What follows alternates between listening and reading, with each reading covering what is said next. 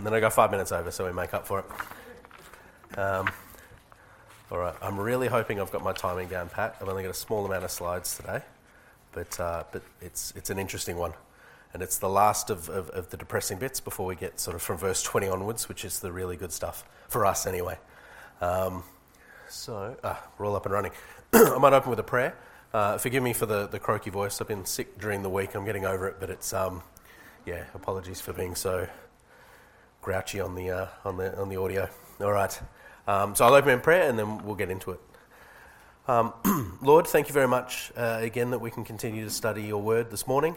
Uh, I pray, Lord, that um, some of these final difficult prophetic elements that we're going to look at today, um, although difficult for us to, to comprehend as, as saved individuals, I pray, Lord, that if there be anyone here today that falls into the camp that Jude's talking about, that they might, uh, that they might seek your word, seek your truth, seek your wisdom not through anything um, of themselves, but only through you and the guidance of your Holy Spirit.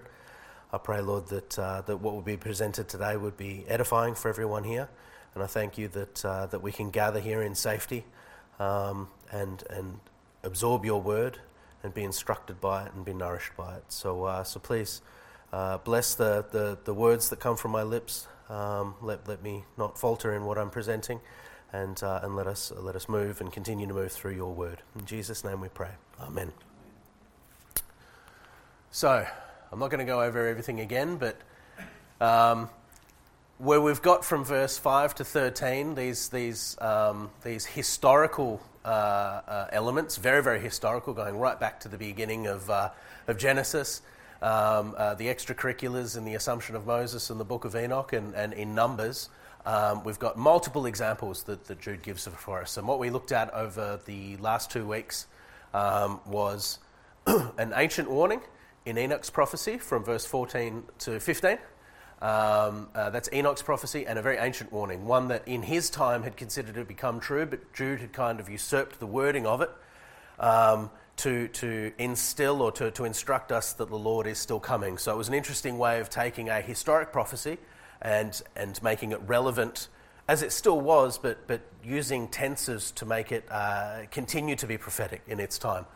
Um, verse 16 was really a, a, a, not a repetition, but a detailing of this need for exhortation that exists in, in um, Jude 3, where he said, I wanted to write to you about something, but I've got something more important to talk about. And this is the something more important to talk about. So it's kind of bookended what is spoken about from verse 3 all the way to 16. And what we're looking at today is what I would consider a recent warning. Um, and I'll, I'll, sort of, we'll get into the details of recent, but it is recent in the terms of when it was written, in its application at that point in time, and it is re- recent for us now. The exact same application as it existed back then applies today. So when I'm referring to a recent warning, uh, it was very recent in the, in the terms of Jude. It hadn't even necessarily been written down, and we'll, we'll, we'll see that soon. But it is still just as recent for us. It is still just as applicable to us today with, the, uh, with these apostolic prophecies. Um, and then in, in the, uh, the, the, ending of our sessions, we'll look at the defense against the interlopers. This is really the lovely bit. Um, as much as Jude has been a heavy slog getting through quite depressing examples and, and, and depressing outcomes for these individuals, we've got this assurance that comes through from verse 20 to 23 and things that we can actually do. This is something that I really like about the book of Jude. There is a practical application that you can apply to it. It's not theoretical. You've got practical examples that have happened through history, but then he also gives you practical application. And, and I'm excited to get to that one, but we won't quite get to it today. We'll be, we'll be in verse uh, 17 to 19 in the apostolic prophecies, which do have. Um, uh, a, a, for those that are saved, a positive outcome, um, but unfortunately for those that are not, uh, as we'll see, um, uh, a, a, very negative one. But it should be inspiring to us, and, and from verse 20 to 23, we'll see what that inspiration can do and how we can apply that.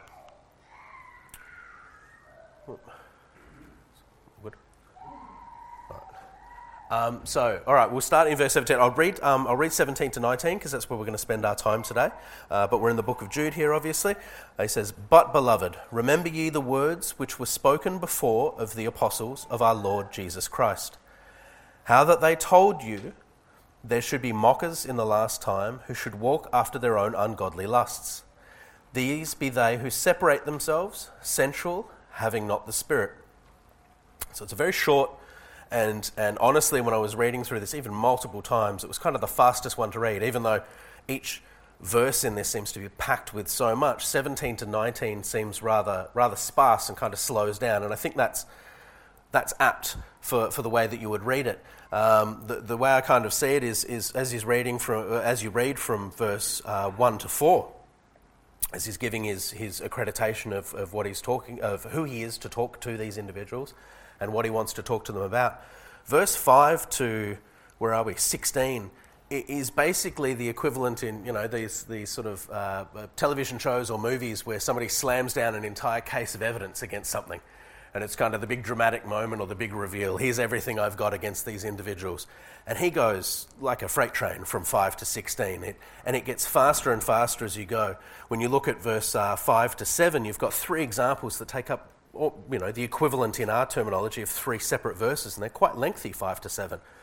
But he does the equivalent in verse 11. There's three just as beefy examples, and he does it in one verse that's a lot shorter than any of those three preceding verses. So, sorry, I can see everyone having a, having a look and some, some furrowed brows, which is good. It means we're looking. Um, so, 5, 6, and 7 here, when we're talking Israel's rebellion, the angelic rebellion, and Sodom and Gomorrah's rebellion, these are hefty verses. If you just look at them physically with the amount of words that he puts from 5 to 7, they're quite big. But when we're looking at verse 11, there's just as much, if not more, packed into these three examples, and they exist in one verse. And we spent an incredible amount of time on that one verse, as we did in 5 to 7. And it's, it's almost a, a, a bit of a, you know, a, a, I won't say a flex, but a, a, a position of Jude saying, look, look, look what God has done through me through this letter. I can give you these great examples, and then I can use, as we've spoken about, especially yesterday with, uh, sorry, last Sunday, not yesterday, um, with all of the different philosophical thoughts and the intelligent people of the day and what they liked, he's, he's going faster and faster and condensing all of this information in there. This would have excited these individuals as they were going through it. Look at what he can do with such a small amount of words, and it's, it's amazing what he's, what he's done there. So he's gone very, very, you know, it's almost like a, a reverse pyramid. He's got a whole heap of information here, and it just gets faster and faster as we move through it. But we kind of slow down when we come to these. And I think it's a deliberate ploy or a deliberate tactic on Jude's behalf, and, and the terminology that's used in here that we'll get into really shows that he wants us to, to think about this on a different level. These examples are absolutely important, and he spent a majority of the letter talking about it. But from 17 to 19, he really wants us to slow down and consider what this means. It's easy to think about it in historical terms. These people have passed, that is what's happened based on their decisions. But now he's talking about what's happening today and the implications for not just the people within the congregation that he's talking to, but the implications for these individuals that have come in and what their actions are doing within the church. And it's important for us to recognize that because it's the core of what we're getting at here. Um, and it's a difficult lesson to learn, but an absolutely important one. So I'll flick through here. So to repeat, and we did this back in verse 3, this is another triplet or a rule of three as we talk about here. He says, Beloved. So in verse 3, he has it. He says, Beloved, when I gave all diligence to write unto you on the common salvation. So that was, as, as you may remember, if you can remember all the way back to the, the second lesson I think we did on Jude, this, this was his way of enticing his readers. But the word that's used here has its root word in agape, which is this concept of brotherly love. He's, he's brothers and sisters. He's talking to the people that he loves. This is it may not necessarily be his congregation that he's writing to or that this letter is reading, being read out to. He might not have ever met half of these people. He knew what was going on in their congregation. But I wonder if even there was a specific congregation that Jude was writing to here. It's applicable to all of us today. Every single church that's out there, this letter is applicable to through all time since Christ's salvation for us until today, it's applicable. I consider this to be as written as personal to, to our church and myself as it would have been to any other individual that he might have had in his mind at the time of its writing. Some of the other epistles that are out there will specifically recognize a church or individuals that are in there, but there is no naming of anybody here. There's no location, geographic region, individual church, or, or individuals that are named. In some of the other epistles, when he's talking about these interlopers, some of the other epistles, especially ones that Paul's written, he'll identify and name people. Now, we don't know who they are, their names have been lost to history. But this specific letter is general, uh, as, as we said at the beginning, it's for everyone, but he is specifically and, and has consistently referred to the beloved, and it is being those that have the common salvation. He explicitly states it. I wanted to write unto you all the common salvation. It's very clear who he's writing to. It wasn't just to say, I wanted to write to you about this, but I'll write this instead. He could have just started the letter saying, I'm going to write about this. This is important to you, you need to listen.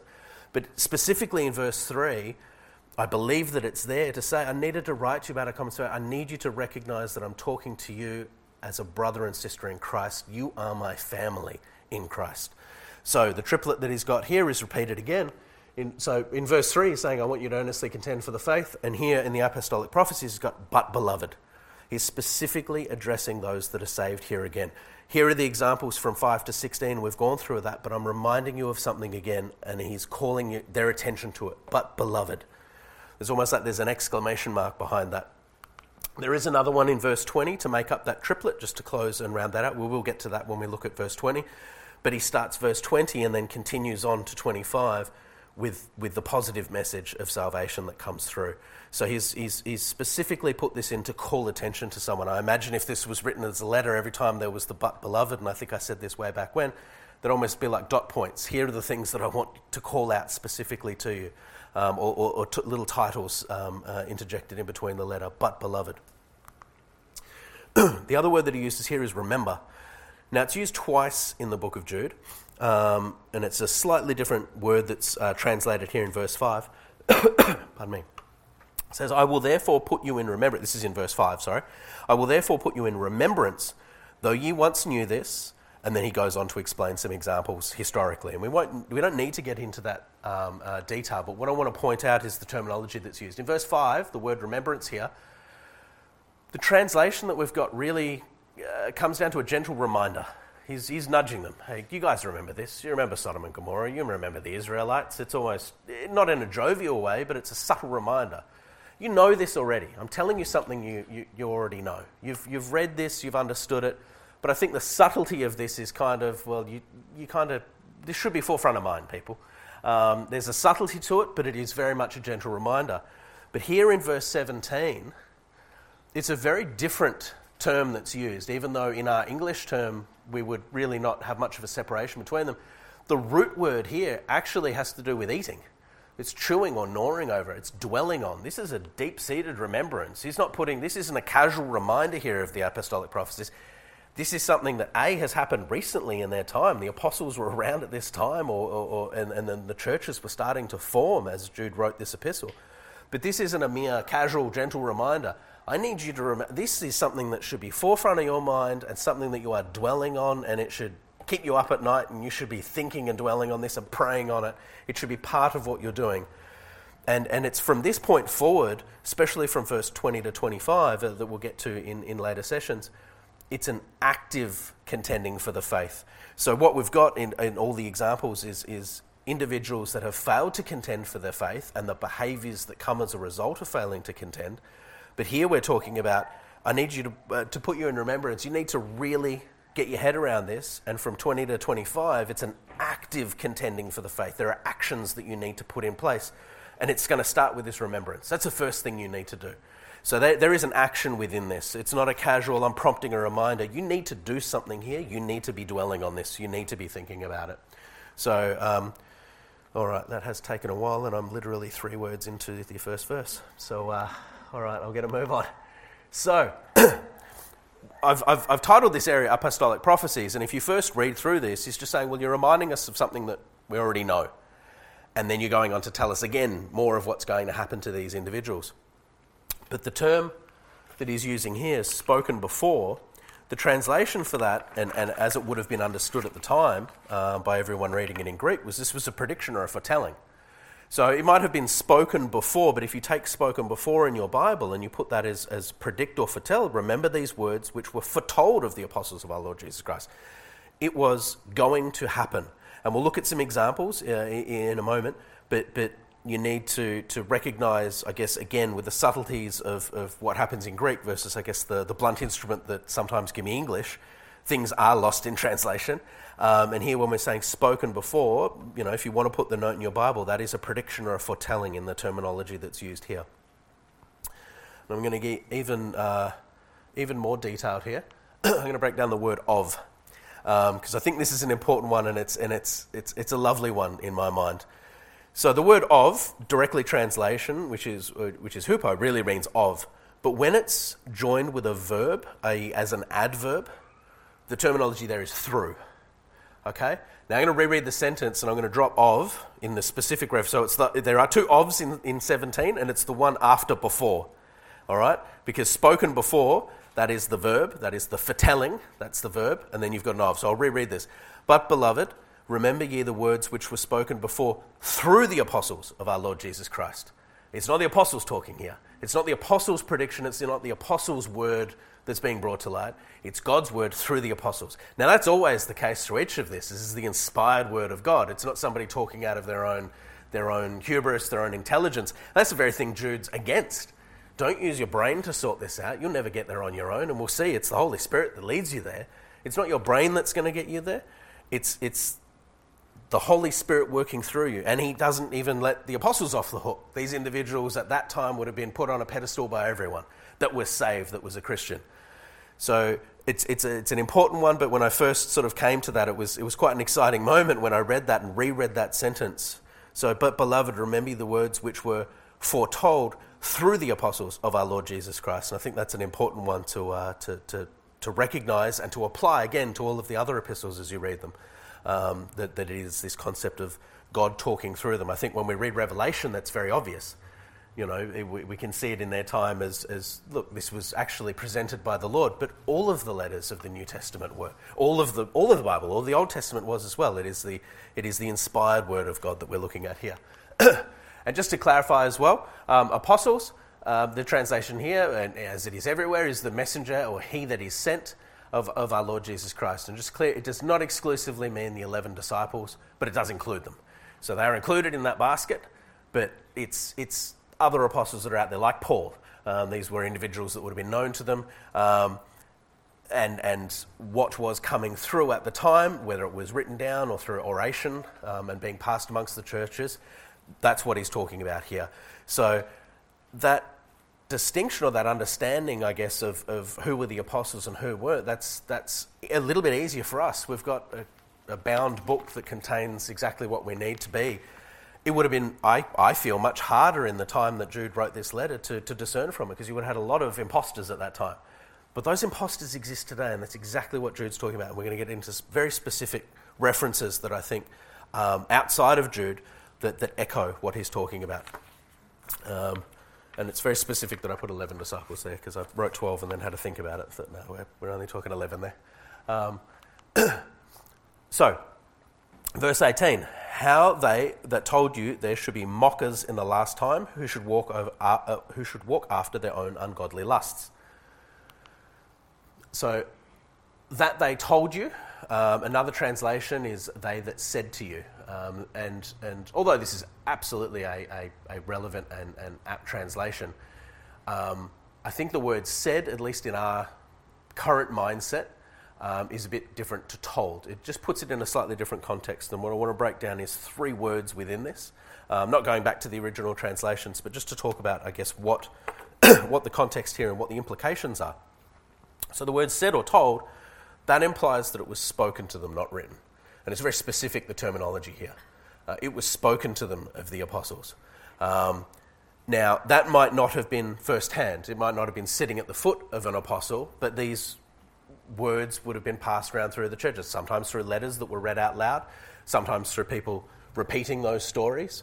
Um, so they, they, he's saying you would have heard of this somehow, but he's specifically making reference to it being spoken to them so it might not have been, like I said, first hand for, directly from an apostle, but the context here, regardless of whether it's first hand or second hand, is still that it was spoken to them. It is something directly to them. And, and I guess you think, well, there's a distance there between then and now. There's a, there's a bit of a differentiation because I'm not hearing it from that. But if you go back one verse, this, it's the Lord speaking through the apostles. The Lord speaks to all of us through the Holy Spirit. We're getting that still directly today. It is being spoken to us right? You might read it here, but it's the Lord speaking to you. And I think that's something that, that again, those that are saved, they can resonate with. These are, these are just words on a page to anyone unsaved. But when you're saved, that is the Lord talking to you, to your heart, to your soul, and, in, and inspiring you here. So I don't want it to be something that you take away and go, okay, it was said to them at that time, now it's written down, it's in this beautiful format, it's presented in my Bible, and I take that around with me. No, God's still speaking it today to anybody that will listen, to us, to get to us. He is talking to us. Um, so it might have been they that told you, but it's, it, it, it's God speaking to us firsthand. There's no second hand in that. Uh, the other word I want to break down is you. So the, the words were not spoken to the world in general, but spoken to those that are saved. The you here is you and me. It's not a general you, it's not the word. See, he spoke it to the world. No, no, no. He told you that there should be mockers in the last time. The mockers that he's talking about is the world in general, the unsaved. Those are in the other camp. The people that he's speaking to here, though, that told you, underline that you, that is you that he's speaking to. Okay? So the, the non believers are in the camp that the apostles are talking about at the latter half of 18 and in verse 19. They're the ones that aren't listening, but he's told you, he's telling you today. the last word I want to break down is, is the they. They told you, not we told you. And this is an important distinction. Jude, in this letter, isn't considering himself an apostle. He's, he's sort of uh, similar to what he did in, in verse 1, where he could have called on the fact that he was Jesus' brother, but didn't He said, I'm, I'm, the, I'm, I'm the slave of Jesus, but I'm the brother of James. That's, that's the authority on which I speak. But the first bit is the authority that I speak on is that I'm the slave of Christ. He brings it back here. He says, How that they told you. He's talking about the apostles, but he's not putting himself in that. Now, we would consider him to be an apostle through this epistle, but he's not considering himself that. He is distancing himself from it, not to say, I'm, uh, woe is me, and, you know, aren't I, aren't I contrite and, and, and, and you know, putting himself, I get, you know, uh, put it, putting a negative compliment on himself in, in, in that respect. He's specifically distancing himself from it because he's saying, and, and I believe this, and again, test this through the word, I believe he's saying he needs the reminder just as much as everyone else. He's, he, uh, this is to me as much as it is to you. They told you that there should be mockers in the last time. I need a reminder of that as well, I believe, is, is what Jude's saying there. But regardless of what he's trying to imply there, he is distancing himself. He's not considering himself a, an apostle. In that regards, pardon me, sorry. okay, mockers. This term, uh, it, it, it's kind of soft in today's society to call someone a mocker. That was, that was harsh, harsh language back in the day that would have stood out. That was, that was uh, not a nice term that would have been used. It definitely would have gotten attention, and it would have been, you know, the equivalent of putting in not, not some foul language, but some harsh language in, in a letter today. Um, again, the, the, the terminology or the direct translation would be a derider.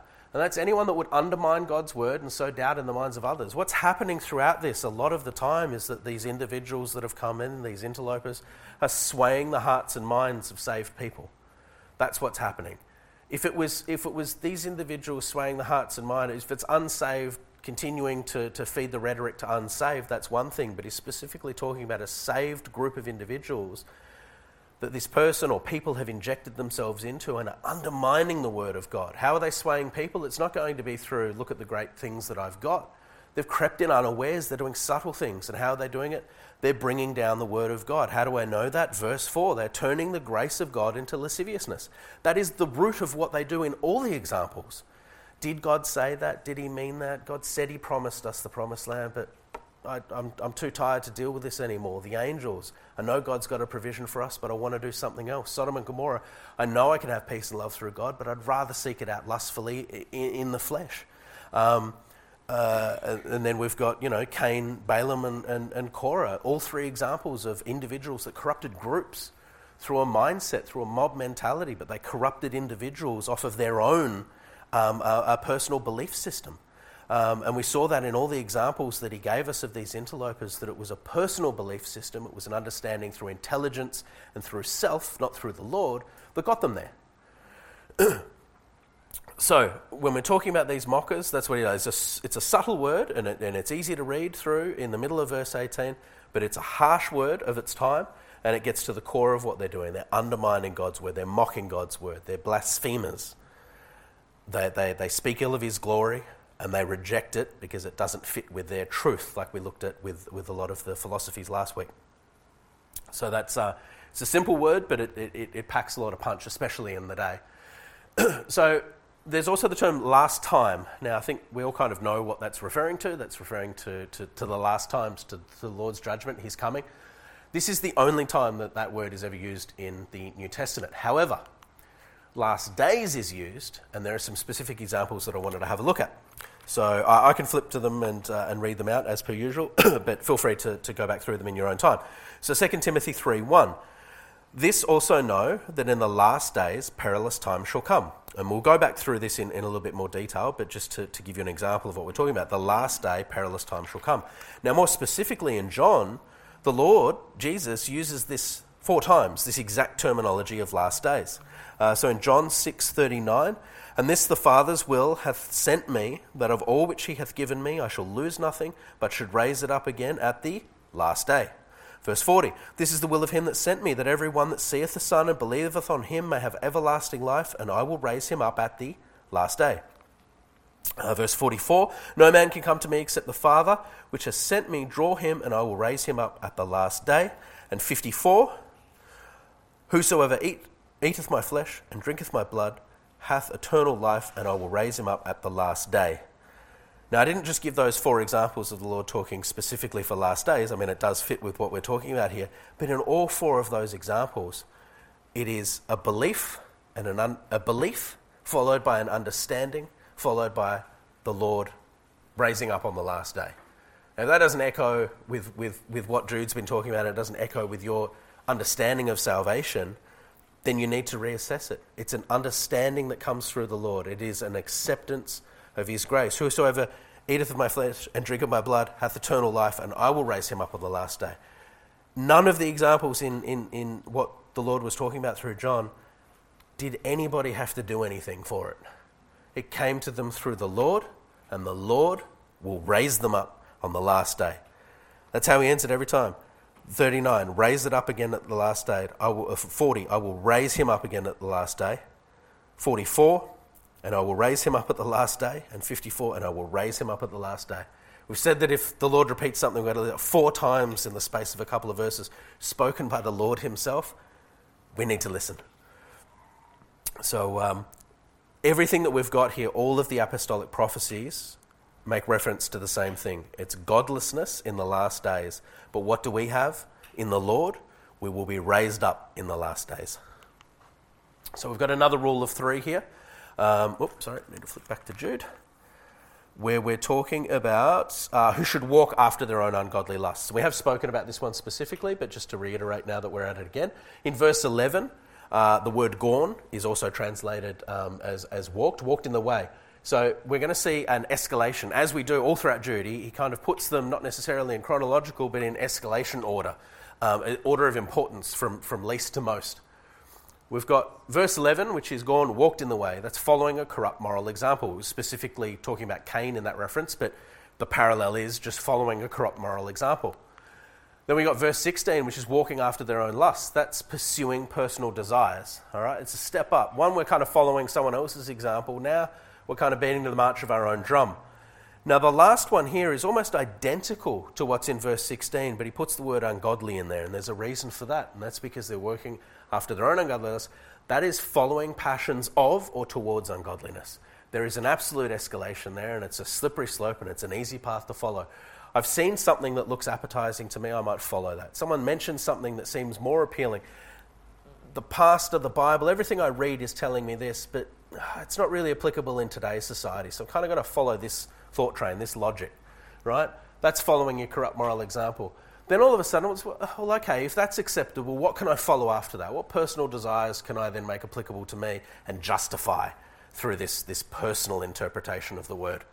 And then at the end, well, you're done. You're following your passions either to or of ungodliness. You're either going towards ungodliness or the very passion that you're pursuing flies in the face of godliness.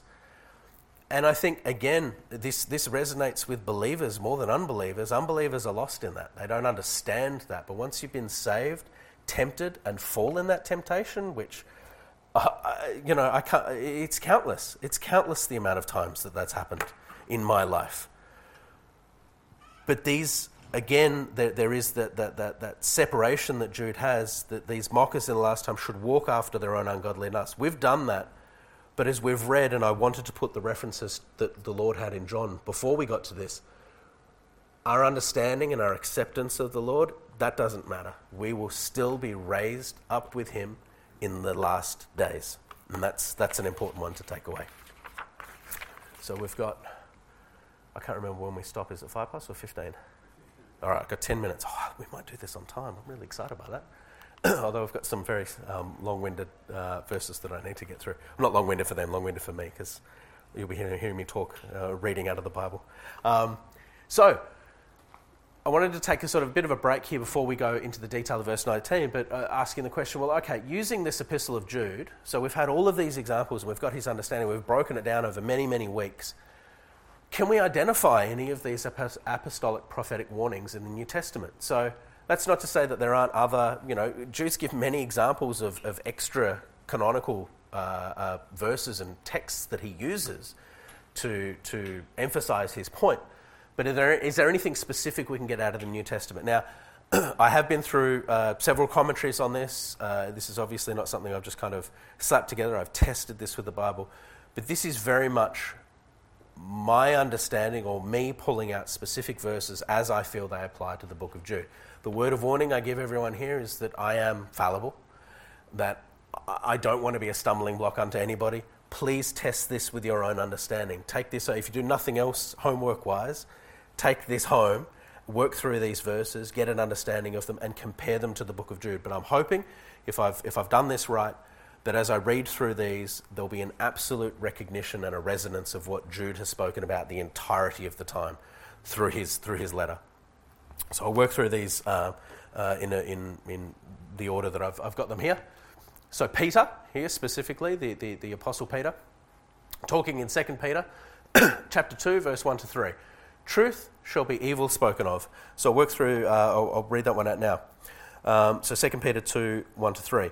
But there were false prophets also among the people, even as there shall be false teachers among you, who privily shall bring in damnable heresies even denying the Lord that brought them and bring upon themselves swift destruction. if that first verse alone doesn't resonate with what Jude's talking about, continues there, and many shall follow their pernicious ways, by reason of whom the way of truth shall be evil spoken of, and through covetousness shall they with feigned words make merchandise of you, whose judgment now of a long time lingereth not, and their damnation slumbereth not.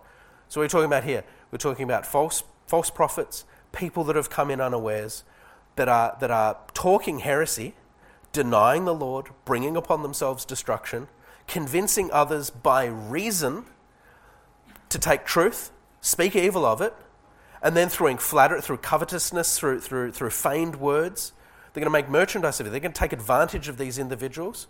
But their judgment, a long time, lingereth not, so we're talking about, uh, Jude talked about, uh, you know, the, the, condemnation of these individuals was said a long time ago, and this is the bit that, that, that is scary, and their damnation slumbereth not.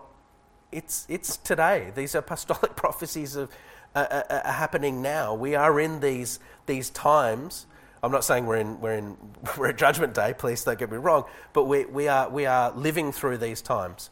We are living through what we're talking about here, and, and Peter's echoing it here um, uh, that these individuals are here today. This is not a, a future prophecy. These individuals are with us and amongst us now. and it didn't take long. We're talking about the Lord having been crucified only a few short years before this letter's come out, and these individuals are already corrupting it. Yes? Uh, you can see that in the um, uh, tongues movement.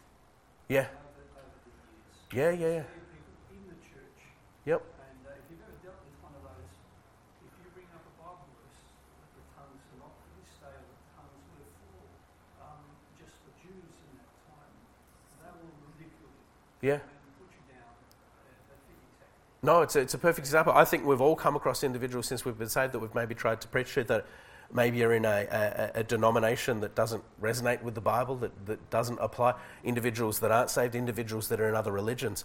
And it, it's a perfect point. I might, I might stop here. I was going to do it a bit later on and talk about what's happened, but this is, it's a good segue into it. The devil's incredibly smart. Don't, don't get it twisted. He's much smarter than any of us What is he, what is he doing? But when we have these debates, especially in today's society, what is, what is the rhetoric that's there? And, um, and we're, we're going to talk about, actually, no, sorry, I will say that because it specifically goes into a terminology, but keep it in mind, it's separation and factionalism. I'll, I'll get to it, sorry, sorry, Branko, but um, I, I, we'll come back to it. Um, but yes, it, it, the devil's clever, put it that way, and we'll, we'll, I'll, I'll, give a perfect example of, of, what's going on there. But we'll get to one of the other uh, apostles here in John. Uh, John speaking in 1 John 4, uh, verse 1 to 3. Beloved, believe not every spirit. He's talking about people here, not spirits of, of, of, of otherworldly spirits. We're talking about individuals here. Beloved, believe not every spirit, but try the spirits. Try those examples, not as in try as in taste of them and, and understand. Try them as in, as in test them. Test them, whether they are of God, because many false prophets are gone out into the world. They're there. This is, this is happening now. Hereby know ye the Spirit of God. Every spirit that confess, confesseth that Jesus Christ is come in the flesh is of God, and every spirit that confess, confesseth not that Jesus Christ is come in the flesh is not of God. And that is the spirit of Antichrist, whereof ye have heard that it should come, and even now it is already in the world. Okay? It's here today. It's very obvious. And again, I'm hoping that this resonates and echoes with what we've read in Jude. That I'm not pulling these apostolic prophecies and just calling them that and we don't know what they are and they're lost to time. These, these, these exist. Yes? Yes, sorry, Adam. When you say believe not every spirit, and, you, say that it refers to people, not yep. spirits. Yep. I've always thought that it did refer to spirits. Okay.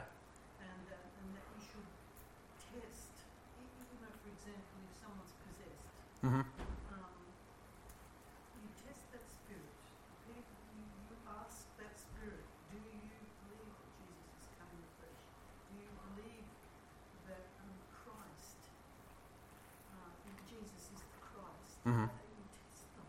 Yep. You test those spirits that are possessing that person. A- absolutely. The, the application is for both. I mean, here, again, my, my understanding and reading into it here is, is um, more, well, every individual possesses a, a soul. Um, a, a great, so when I say individual, when I'm talking spirit here, I don't mean uh, I, saw a, I saw a ghost or I had a vision or, or this. So it's a good point of clarification, correct. The spirit that's referred to here is the spirit that indwells an individual. Um, correct. Now, if they're possessed, they're obviously got a second or multiple uh, spirit within them as well. But what we're talking about here is yes, you can test that, but you're always going to get a lie from a demon. They're never going to tell you the truth. But, but an individual, you can have someone that's unsaved, unpossessed, but still rejects Christ. And that's, that's this, this, this uh, and every spirit that confesses not that Jesus Christ has come in the flesh is not of God. So there's a distancing again as well. You know, you've, you've either got the Holy Spirit within you or you don't. I guess if you're saved, you've still got two within you. You've got your soul and you've got the Holy Spirit as well. Um, so, so yes.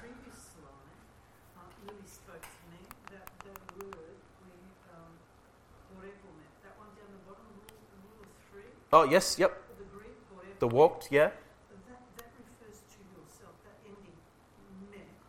Yes, it does, yes. It refers to yourself. So that person, each one of us, decides for themselves, and we, we walk the way we decided to do. Yes, very much so. So, how strong is that? Each person is responsible for themselves, and yet we still choose to walk away, to go after our own lusts, Absolutely. That's the strength of this letter. That's what he's getting at.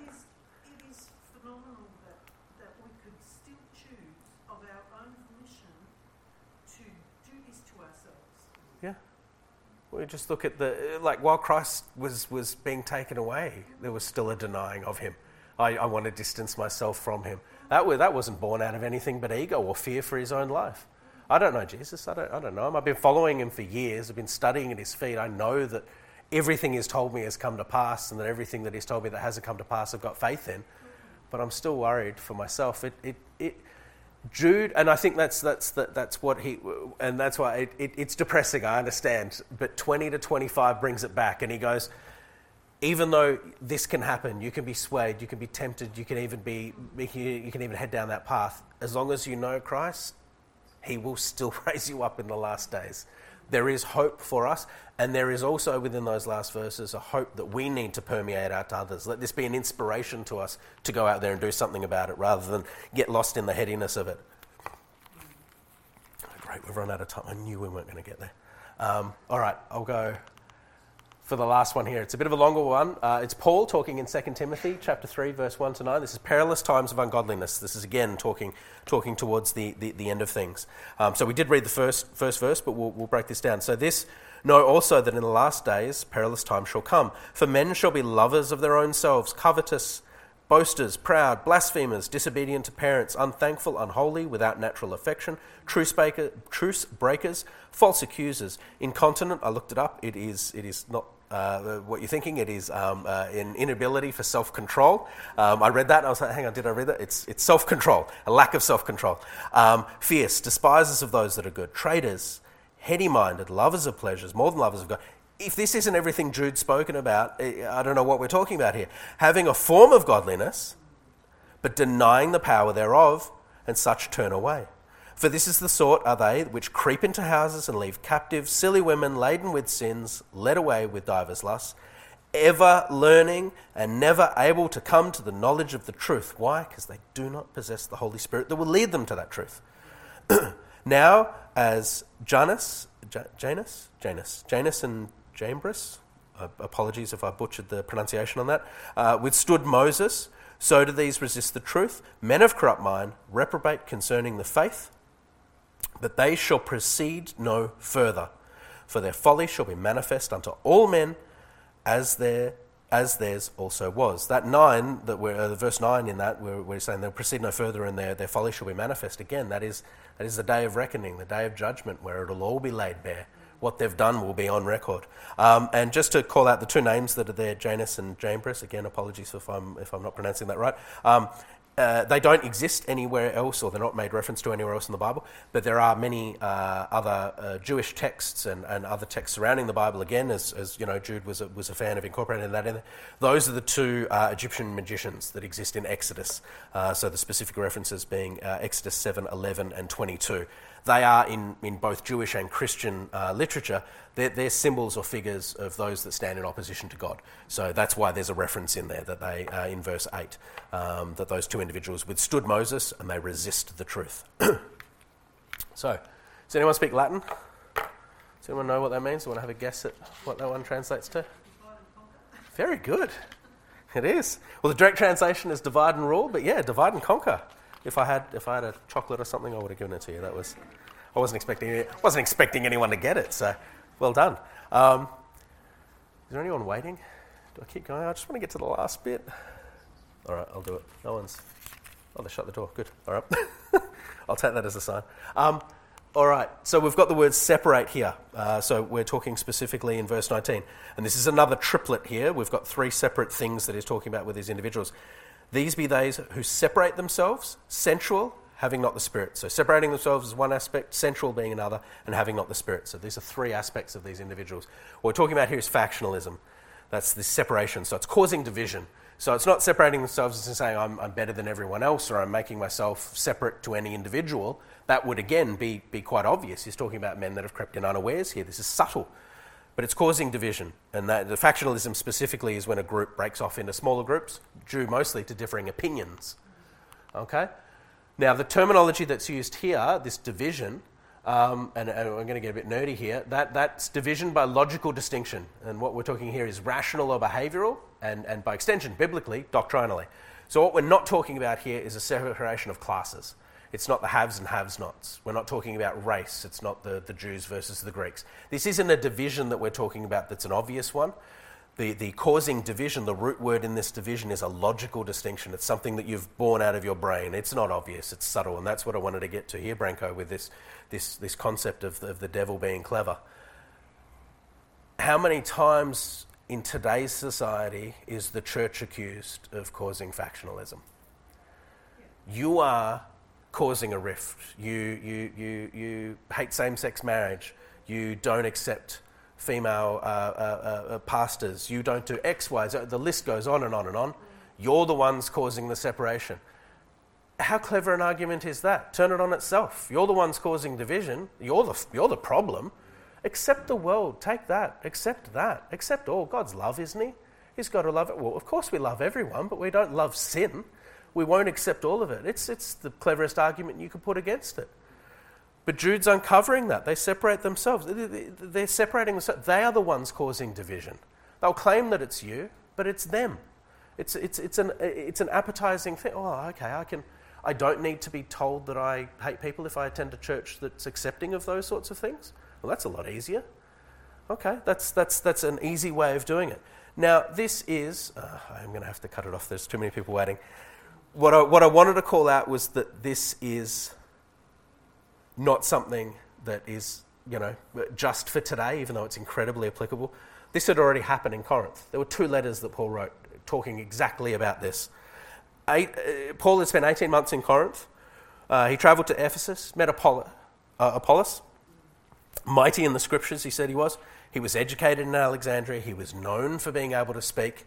And what happened when he got there? Right? Factionalism. He's better speaker than Paul. I want to follow him. We've got the references in, in, in Corinthians here. So, uh, uh, 1 Corinthians uh, chapter 1, verse 12. Now I say this, that every one of you saith, I am of Paul, I am of Apollos, I am of, of, of Cephas, which is um, uh, Peter, or I am of Christ. Well, the only ones that got it were the last ones. I'm of Christ. Shouldn't matter who. It's not, the, it's not the man, it's the message. Now, follow the man, follow the message. It's an important one to make a distinction of. It was already happening. It had happened. And, and if you want to continue to read there, uh, because we don't have time here, uh, 1 Corinthians uh, chapter 3, verse 3 to 11. Now, this happened with good teachers in charge. And again, why I believe Jude isn't talking specifically about teachers, he's talking about individuals that have come in behind the scenes. It's subversive, it's, under, it's an undercurrent. It's, it's not there. So I'm not saying Apollos is a bad teacher by any stretch, neither is Paul. They, they were all fantastic. they seeded churches throughout a very difficult time period. but even with those there, was still happening. It's factionalism. I want to follow this individual, I want to follow someone else. We're not going to have time. There's too many people waiting. Um, yep, yep, yep. Um, thank you very much. Um, but it shows the truth of the Bible. Yes. Yeah, yeah. Yeah. And that's why Jude went all the way back to Genesis. It happened right at the beginning. It happened through number. For the Jews, Genesis and Numbers is where it's at. And now we're saying, well, these are the, these are the apostles telling you this. This is Christ has got these. They are, they are here today, and you need to be aware of it. So I'll break down the last couple of words uh, uh, next week. I'll just close in prayer, and then I'll um, I'll let everyone in because I'm getting angry looks. All right. Um, Dear Lord, thank you for, uh, for, for, giving us the time here. Um, I pray, Lord, that, uh, that, that although this is uh, some difficult concepts to, to understand and to hear, I thank you, Lord, that we've, we've had the time and the patience to be able to work through it uh, slowly and, and somewhat methodically, to be able to, to gain a deeper understanding into what you would have for us, uh, the, the path that you would have us want to walk, instead of walking in our own way, instead of walking after our own, our own desires um, our own lusts, our own understanding of what you would have for us, that we would, we would rightly divide your word and we would walk the path that you want us to walk. And that, that, that we would not be a stumbling block to others, and that, uh, that, that you would be able to, as, as you say towards the end of this, uh, of this epistle, that you would be able to keep us from falling. It's only through you, Lord, that we will be able to do that, and we pray that, you would, uh, that we would hold steadfast to your word as you have and always will hold steadfast to us. So I ask, Lord, uh, that you would, that you would uh, uh, bless and protect the message that's coming um, uh, after this, and that, uh, that you would continue to give everybody um, personal application, and, and that, that whatever would be presented would be, um, would be acceptable in your, in your eyes. in Jesus' name we pray. Amen.